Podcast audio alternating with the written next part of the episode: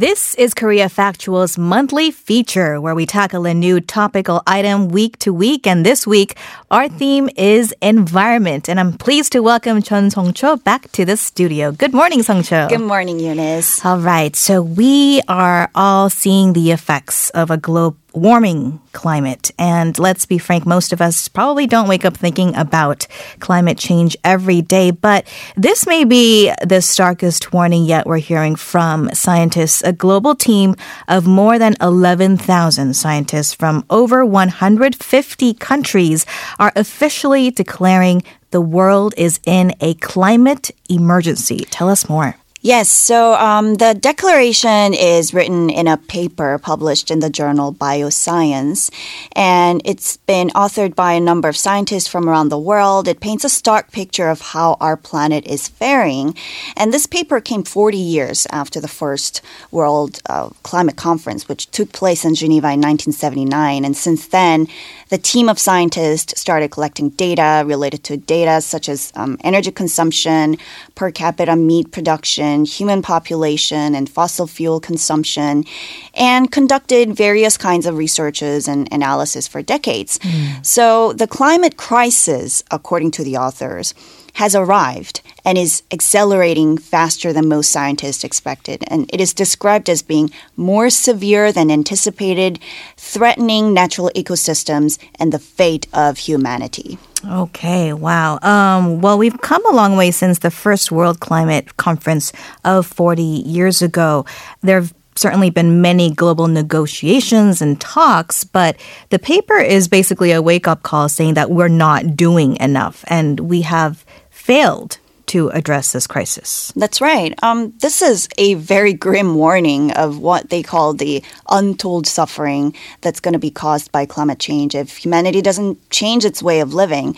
And it very much reminded me of the powerful speech made by teenage climate activist Greta Thunberg at the UN Climate Action Summit two months ago, in a sense that the scientist also criticized policymakers for failing to take an action. So um, the authors of the report highlight six areas where urgent urgent action is required energy, short lived pollutants, nature, food, the economy, and population. And most importantly, they argue that fossil fuels should be replaced by renewables and other cleaner sources of energy. And one of the six areas of action also mentioned by the academic experts was food, where they said that the general public should aim to eat mostly plants and consume fewer animal products. Mm, all right, so you named some ways uh, where we can take urgent action, are there more things that we can do to have a lasting impact? Of course. Well, we know that there are plenty of things individuals can do to help mitigate it, but sometimes it's hard to put them into practice, right? So I think it's important to just incorporate them into your daily routine so you don't have to make a hard choice on a daily basis, but rather you'll do it out of habit, and that way it's going to be much easier uh, for you to keep up with them. Well, going car free is the number one most effective action an individual can take. Uh, cars are more polluting compared to other means of transportation like walking, biking, or using public transport. Then, of course, you can fly less.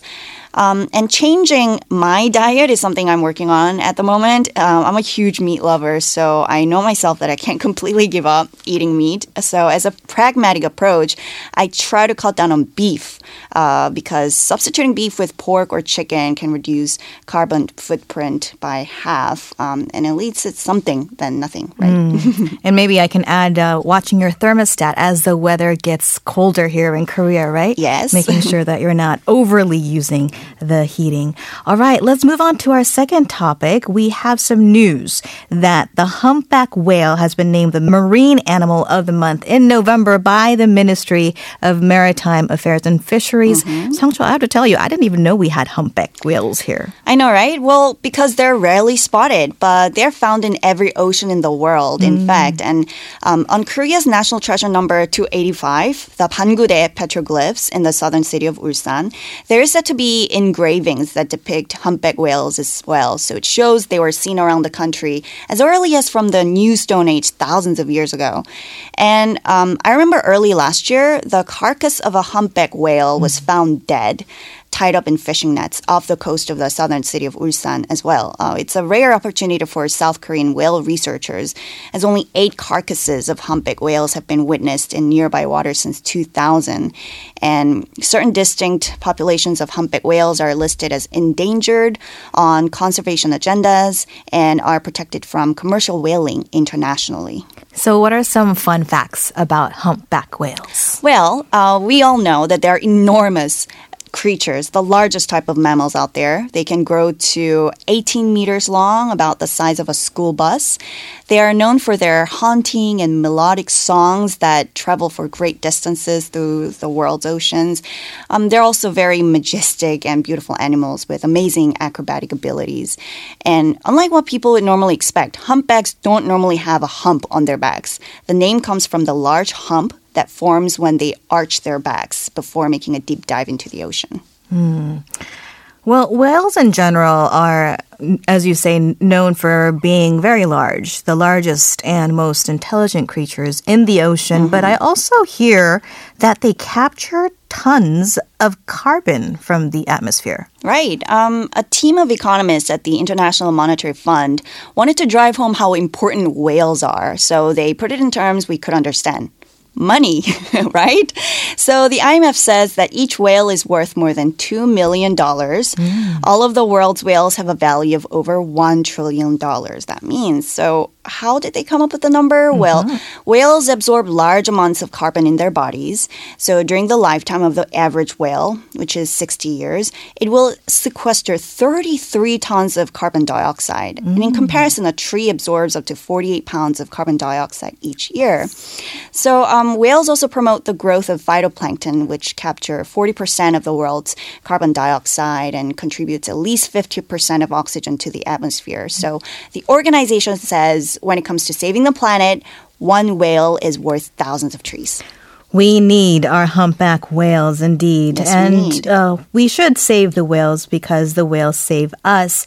Now, it is well known that there has been over exploitation by the whaling industry that has led to a serious decline in many of the world's population. Mm-hmm. What is the picture right now when it comes to whales? Well, the whale population is one fourth of what it was pre commercial whaling, uh, which means like before the late 1980s. There used to be around four to five million whales swimming the world's oceans, but now there's just over 1.3 million. Wow, um, four to five million to it, 1.3 million. Exactly. Um, so and that's largely due to ocean warming and subsequently reduction in the whale's key food supply, such as the krill shrimp. Mm. Um, increasing the whale popula- eh, population is a no tech solution, obviously, because we just can't stop killing whales. And it's easier to execute than some of the other ways suggested to combat climate change. So the IMF report notes how the role of whales is irreplaceable in mitigating and building resilience to climate change. And it calls for their survival to be integrated into the objectives of the 190 countries that in 2015 signed the Paris Agreement for combating climate risk. Okay, we delved into two topics today the importance of humpback whales, not only to our oceans and ecosystem, but to, to the atmosphere as well. And also a very, very dire warning from 11,000 scientists from around the world officially declaring that the world is in a climate emergency. Thank you for reminding us today, Songcho, of you know that we need to be more intentional with the choices that we make every day. Right. Eat less meat. My pleasure. And coming up in the next hour, we'll have a special discussion on the first half of President Moon Jae-in's five-year term with a veteran journalist and an economics professor. We'll be back with more shortly.